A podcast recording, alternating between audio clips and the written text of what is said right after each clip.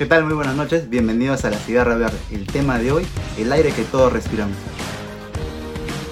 El día de hoy tenemos como invitada a la ingeniera ambiental Katiuska Barja.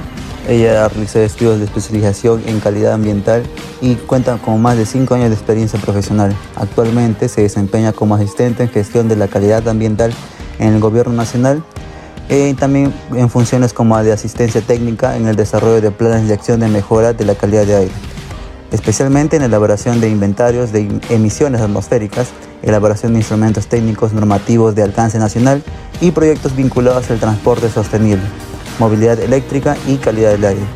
Ella es creadora del ecoblog K Sostenible, donde da ecotips para tener una mejor vida y más sostenible. E y comparte información también ambiental y relevante para tomar mejores decisiones. Sin más que ampliar, vamos con la entrevista. ¿Qué tal chicos? Muy buenas noches. Bienvenidos al tema de esta semana. También tenemos una invitada especial en esta oportunidad, que es la ingeniera Katiuska Barja. Eh, ¿Qué tal Katiuska? Gracias por aceptar nuestra invitación de la Sierra Verde. No, yo feliz de poder compartir aquí con todos ustedes los conocimientos ambientales, ¿no? Me bien muy agradecida por tu invitación y espero que esta sesión la podemos disfrutar todos y todas las que están viendo este pequeña, esta pequeña entrevista. Genial. Eh, Katiuska, consulta, eh, si bien es cierto, eh, tener aire limpio es muy importante.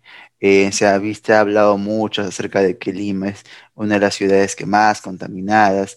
Entonces, de, de América del Sur, de América Latina también, pero en realidad, eh, pero quisiera que nos explique, por favor, ¿qué es tener un aire limpio? ¿En realidad tenemos un aire limpio o qué es? ¿Podrías explicarnos?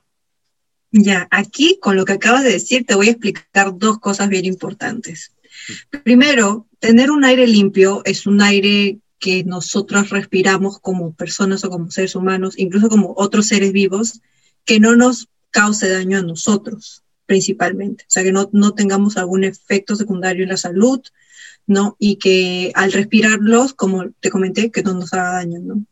Em, tenemos un aire limpio, diría que, diría que especialmente en las urbes, donde la principal fuente de contaminación del aire son, bueno, el parque automotor, o sea, los carros en general, no estamos respirando como una buena calidad del aire, por así decirlo, no, creo que estemos respirando un aire limpio, pero esto que te comento es algo que justamente quiero como que enlazar con lo que tú comentaste, que dijiste que América, perdón, este, Lima era la ciudad más contaminada de Latinoamérica, que creo que todos los hemos escuchado en algún momento y que se nos ha quedado súper grabados aquí en la mente, pero yo quiero informarles que esto no es del todo cierto.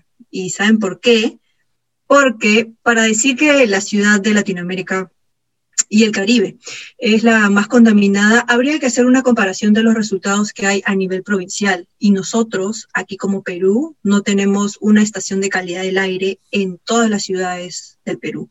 Por lo tanto, a nivel nacional ni siquiera podríamos decir cuál es la ciudad que es más contaminada, ¿no? Y también es importante recordar que en este informe que se hizo de comparación de ciudades, eh, no se comparó uno, el mismo año, todas las ciudades, así como en Perú hay, este, tenemos ese problema de que nos faltan estaciones de calidad del aire, también hay en, otras, en otros países donde también les falta estaciones de calidad del aire.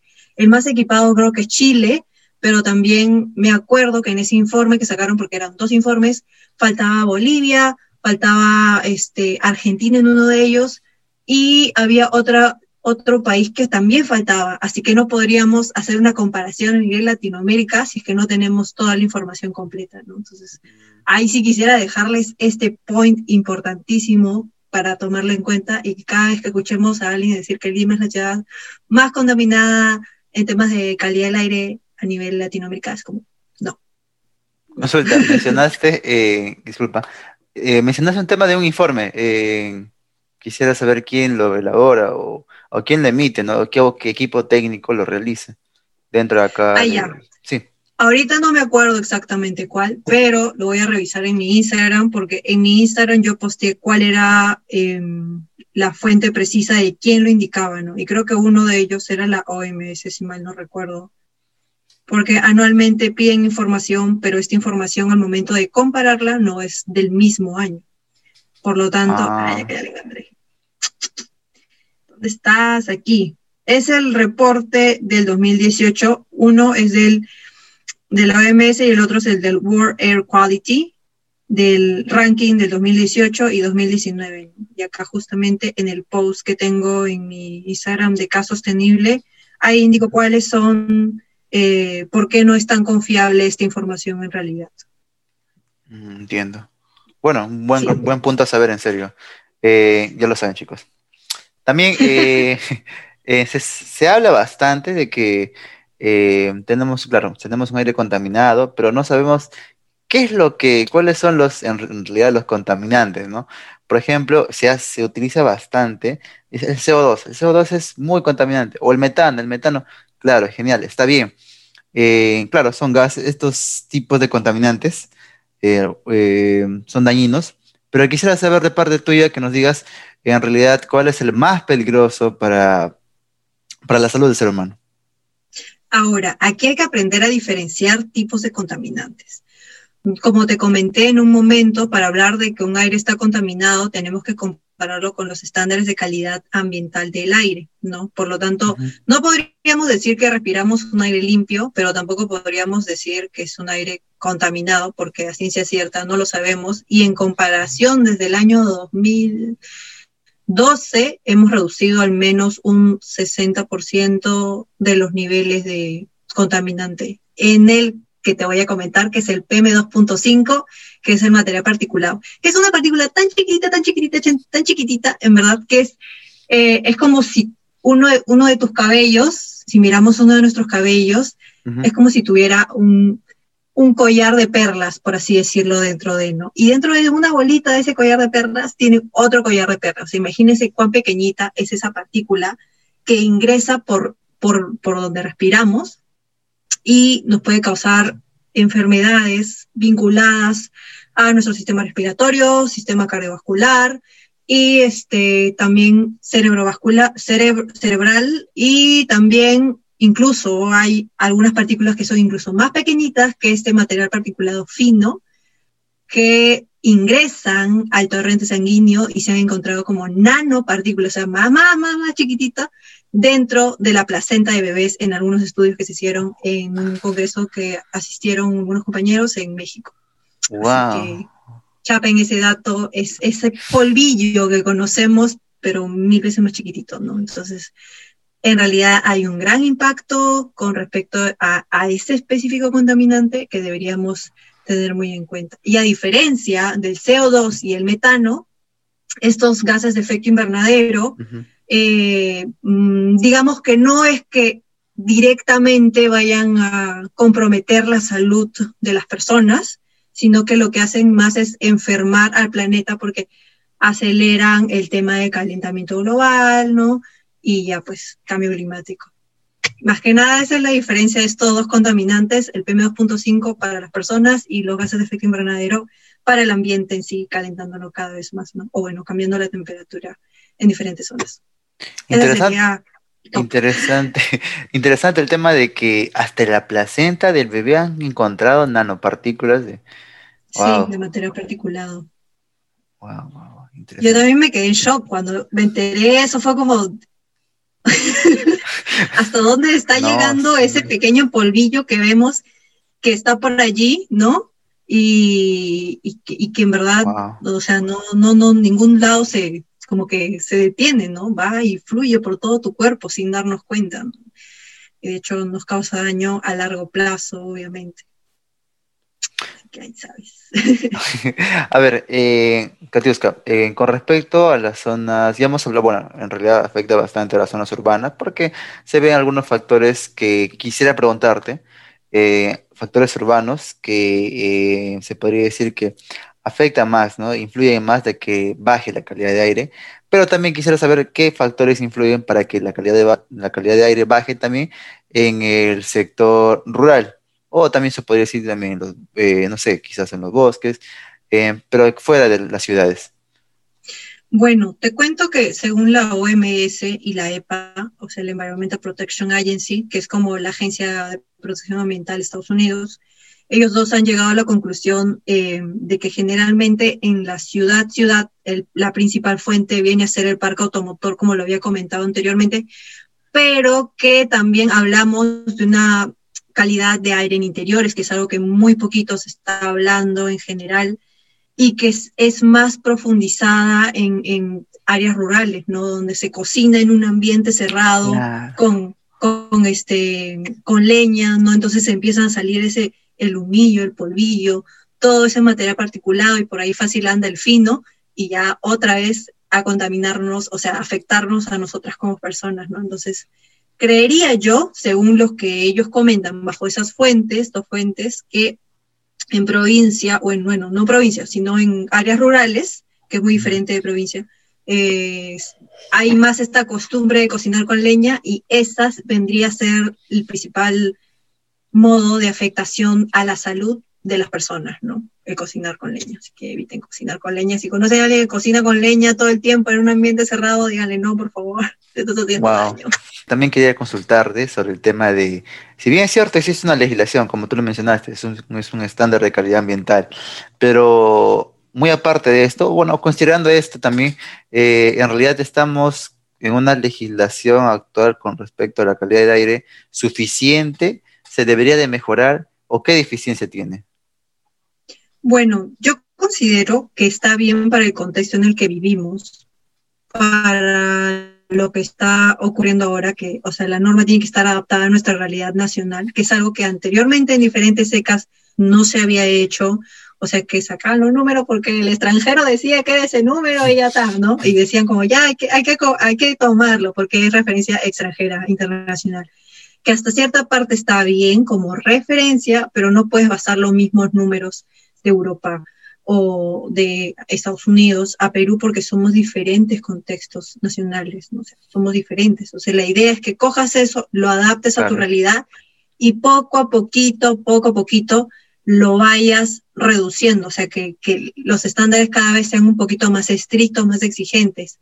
Pero acá viene una pregunta muy importante para ti, para todas las personas que están escuchando esto, es, ¿realmente el ECA, el estándar de calidad ambiental para aire, nos va a ayudar a mejorar la calidad del aire en las ciudades? ¿Qué opinas? Mm, yo creo que es un instrumento importante, pero no es lo suficiente para mejorar en sí todo la calidad de aire. Eh, Exacto.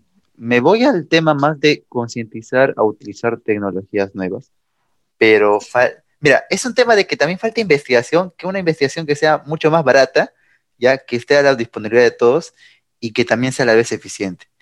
Eh, si esa tecnología estuviera a disponibilidad de todos, para ayudar en, disminuir el tema de la, mala calidad de aire, de, la contaminación, eh, sería mucho mejor. Pero claro, es una herramienta, ¿sí? Pero no es suficiente. Yo creería, y lo comento aquí, que los estándares de calidad ambiental en realidad ni siquiera son denunciables, son simplemente referenciales que te dicen, está bien tu aire, está mal tu aire, no, estás respirando bien, estás respirando mal, pero más allá de eso no hay un tipo de sanción como si lo tiene un límite máximo permisible, no un LMP, porque ahí sale de frente, miden en la fuente del lugar donde se está emitiendo. En cambio, un ECA toma el aire que está en todo esto. Y allí en todo ese área hay multifuentes, pues no sé, ya tienes tu panadería, tu pollería, tus carros, este, por ahí alguna industria, y no sabes a quién le corresponde o quién está, entre comillas, malogrando la calidad del aire, ¿no? Entonces, por esa razón no es sancionable, a menos que se pruebe que es la única industria en el único lugar, y ahí sí habría un vínculo, ¿no? Para probarlo y ahí sí sería como denunciable. Pero más allá de tener un estándar que sea estricto o no, creería que la principal función para mejorar nuestra calidad del aire y a donde deberíamos todos apuntar es a nuestras municipalidades, que son las que tienen la principal eh, función de poder mejorar nuestra calidad del aire, ¿no? Entonces, ellos incluso hacen un plan de acción de mejoramiento de calidad del aire que deberían tener todas las provincias, ¿no? En conformación con sus distritos, ¿no? Y todo eso, pero, pero hay, no hay. Ahí se los dejo para que Mm. pregunten a sus municipalidades a ver si por ahí se han puesto las pilas. Muy pocas, ¿no? Muy pocas tienen. Bueno. Exacto. Y ahí vienen sus planes de acción, qué hacer, ¿no? Cómo mejorar. Eso realmente es lo que mejoraría en sí la calidad del aire. Entonces ahí debemos apuntar a jorobar todo el tiempo. y paguen sus impuestos, pues, para que eso de verdad sí se ve. Eh, eso podríamos hacer como ciudadanos, claro, ¿no? Informarnos si es que nuestra municipalidad local, eh, bueno, distrital, lo tiene, tiene ese plan en sí, pero bueno, a ver, eh, ¿qué más acciones podrías, recomendarías tú que podríamos hacer para mejorar todo esto, pues, ¿no? Porque en realidad es una tarea de todos, en realidad ambiente es una tarea de todos que si no pones el compromiso, como todos otros, otros demás temas, ¿no?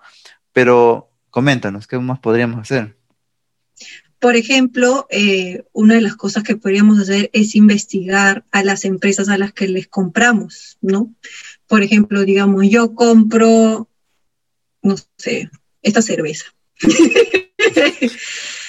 cerveza X, me encanta, soy fan, pero en realidad esta empresa ha tenido algún escándalo ambiental, es responsable ambientalmente, y eso solamente lo vas a saber investigando en el Internet, poniendo el nombre de la empresa, a ver si está cumpliendo todo tranquilamente y así te vas a informar. ¿Qué tal si algo que tanto amas comprar en realidad ni siquiera es responsable ambientalmente porque no le importa, ¿no?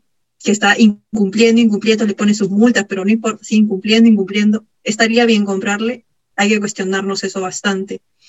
Creo que también si eres una de las personas que tiene carro, ¿no? Llevarlo a hacer sus revisiones técnicas, importantísimo. Sí. Ahí le hacen sus mediciones de sus emisiones vehiculares, porque nuestros carros también emiten, ¿no? Botan sus, sus gasecitos y su material particulado, el PM2.5, como les decía. Eh, que hagan mantenimiento preventivo, también es muy bueno, ¿no? Cada cierto kilometraje. Este, escoger un buen combustible también ayuda a que la eficiencia de- del motor de tu carrito funcione mejor y por lo tanto emita menos, ¿no? Eh, eso también es importante. Por ejemplo, ahorita no tengo la relación de las ciudades completas. Eh, no sé si, no sé, no sé si me refería mucho al decir si en tu ciudad hay o no hay, porque ahorita no me acuerdo, pero hay una relación de ciudades en, en donde Ah. tú puedes encontrar qué tipo de gasolina es más limpia que otros.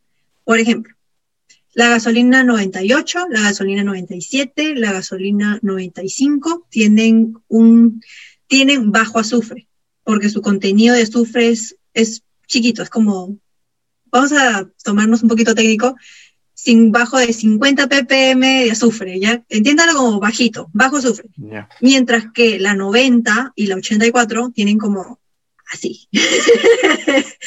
y eso se considera alto azufre porque son más de 2000 ppm de azufre. Entonces, hagamos esa comparación tan simple y, por ejemplo, según los datos del diagnóstico de calidad ambiental de aire de, aire de Lima y Callao, la mayoría en Lima y Callao al menos usan de 90, Mm, gasolina de 90. Entonces, ahí hay que tener mucho cuidadito.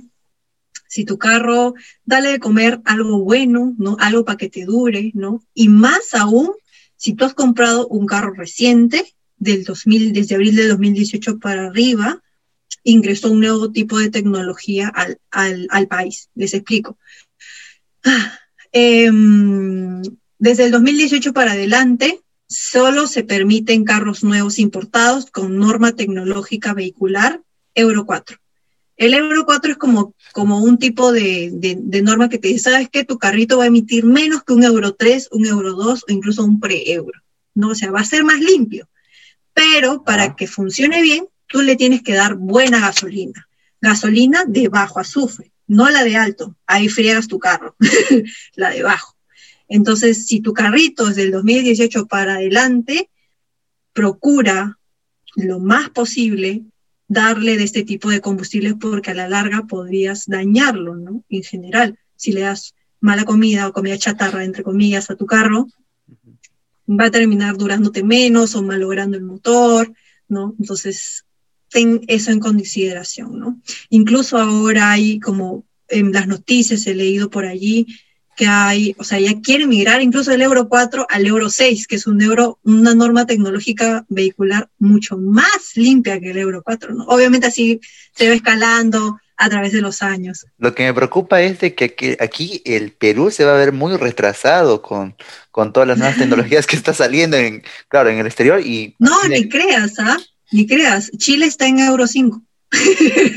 ah, y el máximo, máximo ahorita es euro 6. No sé si hay un 7, pero creería que el euro 6 es el mayor, o sea, el más top, el más como rígido. O sea, me refiero al momento de que la gente compra su carro, bueno, compra su carro y todos los carros, bien, ninguno se fabrica acá, bueno, de hecho, eh, pero al momento de que compran este carro, eh, ya viene con esa tecnología que mencionas a partir del Euro 4, eh, eso obliga a de que la gente ya que aún no tiene ese, ese, tema de el tema de concientizado de que una mejor tecnología tiene que ser un mejor también, un mejor también combustible. Entonces todavía no hay eso, eh, ese cambio de chip se podría decir, y va a afectar, o sea, va a afectar muy rápido, porque ya me dices que ha entrado hasta 2018 y está cambiando mucho más. Chile ya lo tiene, Euro 5 me dijiste, y ya está pensando en Euro 6. Entonces, eso hay que apuntarlo, ¿no? Y de hecho, el Euro 6 todavía acá no ingresa, porque para que entre el Euro 6 tiene que haber un tipo de combustible, incluso de ultra bajo azufre. O sea, no solamente hablamos de 50, sino ahora hablamos de 10, para que pueda funcionar bien los carritos, ¿no? Y de hecho, eso nos ayudaría un montón, un montón a reducir este, los contaminantes locales, que de los cuales ya hemos hablado en un momento por el parque vehicular, ¿no? Creo que es muy importante tomar en cuenta esos temas, ¿no? A veces no sabemos, o sea, no hay, no hay alguien que te diga y te explique sobre estos temas tan interesantes porque a veces no nos damos cuenta de cuán importante es el aire porque a veces ni lo vemos, ¿no? Es diferente el tema de residuos, ahí ves tu montón de basura en la esquina y dices, ¡ah! ¡Es horrible! El aire. claro, sí, al menos que cuando digas, no, oye, eh, o huele, como algunos dicen, no huele a azufre, huele a huevo podrido, ahí sí recién la gente se da cuenta. Y, y o cuando, cuando se hace, cuando lo hacen visual, visual nomás, oye, esa industria que está emitiendo, mira, ah, es un mal aire. Bueno, quién sabe que no, quién sabe sí, quién sabe no, pero no, pero igual solamente con esos pequeños indicios se toca el tema de aire, como tú mismo dices. Sí, sí, es muy importante tener eso en cuenta. No puede ser que no lo veamos, pero entre ese, esa invisibilidad hay cosas que realmente nos afectan a la salud y de hecho no es algo que querramos tener porque son problemas. O sea, uno quiere vivir hasta viejito, pero hay que vivir bien, pues, ¿no? Claro. no hay que vivir sufriendo. Eh, me gusta que tienes bastante experiencia en este tema, pero quisiera, quisiera hacerte la pregunta que siempre hago a todos los invitados aquí de la Cigarra Verde. ¿Cómo así te, no sé, quién te inspiró, te entusiasmaste como para que estudies ingeniería ambiental? Ah, bueno, esa es una, es una larga historia que se remonta a mi colegio. Yo en realidad estaba pensando en estudiar ingeniería forestal en un principio, porque tengo una tía que estudia, bueno, estudió ingeniería forestal aquí, pero trabaja en un centro de investigación en, en, en Brasil eh, como ingeniera forestal. Entonces ella cada vez que venía a Perú me contaba y me decía, oye, Katy, mira, y yo le decía, ¿qué más hiciste? Sí, nos juntamos con la población y hemos armado la agroforestería y que el cacao y los bosques los estamos reforestando. Y yo estaba como, ¡ay, qué belleza, hermosura! No, o sea, yo vivía enamorada porque a mí me encantan los bosques, me encanta a mí lo que más me encanta es visitar nuestro Perú porque es hermoso, tiene de todo, ¿me entiendes? Y, y hasta un punto, en el colegio, estaba súper emocionada ya yo en mi idea, ¿no? Forestal, forestal, forestal. Pero luego vino una amiga y me dijo, este, estábamos conversando en qué íbamos a estudiar cada una, una amiga del cole, y ella me decía como, oye, pero yo quiero estudiar ingeniería ambiental. Y yo le dije, ¿qué es eso? ¿Cómo se come? y entonces ella me explicó que justamente es como, entre comillas, los doctores o los médicos del ambiente, ¿no? Que tratan de, de, hacer proyectos que busquen este, la mejora de la calidad ambiental en general, ¿no? Entonces yo dije, wow, eso me gusta más porque abarca más espacio, abarca más que solamente los bosques o los árboles. Claro. y, me gusta la idea de ser como médico del ambiente, por así decirlo, con, con, todos los tipos de gestiones que hagas en el ámbito en que estés, ¿no? Y también porque el ambiente está en todas, está en la producción, está en pesquería, por ahí en los árboles, en el gobierno, este, hasta en donde, hasta en tu casa está el, tema ambiental. O sea, desde tu casa puedes empezar a ser una persona más, un ciudadano, ciudadana más coherente con el ambiente, ¿no? Transversal a todo. Este, está en todas, pues, ¿no? Entonces, eso creo que fue lo que más me gustó de saber que podía tener diferentes disciplinas, o sea, abocarme a cualquier tipo de, de lugar y, pues ahí surgió el amor y luego postulé a la universidad y ya me encaminé. Así fue. Todo empezó por el amor a, mi Perú porque me encanta, es muy lindo y quería conservar eso y quería que las personas que vengan en un futuro, mis sobrinas, ¿no? que ahorita están chiquititas, vean lo que yo pude ver, ¿no? conservarlo y hacer un desarrollo sostenible. Básicamente eso. Está genial todos, todos los, invitados han tenido respuestas diferentes y muy locas, algunas muy, muy, se puede decir, algunas muy locas, pero otras también muy sensatas. No, que, no te diga de que, ah, que esta idea de que cambiar de perspectiva sea eh, algo loco, pero eh, ha sido una buena decisión. ha sido una muy buena decisión. Sí, sí, la verdad, yo adoro mi carrera por todos los aspectos. A veces es un poquito estresante por mi trabajo, pero pero entiendo que hay un bien común más allá y yo incluso veo el cuidado del ambiente como una forma de amarnos a nosotros mismos, ¿me entiendes? Como personas, porque al cuidar tu cuerpo, tu mente y tu entorno, es como un tipo de amor propio, aunque no lo veamos. Es una forma más allá del tecnicismo y de lo que vemos, o sea, de, ajá, sí, o sea, no sé, es, es como es tu casa. Yo lo veo así, como es mi casa y es mi forma de querer cuidarla, es entrarme en esto, de, buscar el bien común para todos. Entonces, yo feliz y enamorada de mi carrera. Gracias, Katiuska, por aceptar nuestra invitación. Esto fue la entrevista denominada eh, un aire, eh, bueno, el aire que todos respiramos. Gracias por aceptar la invitación. No, gracias a ti por invitarme.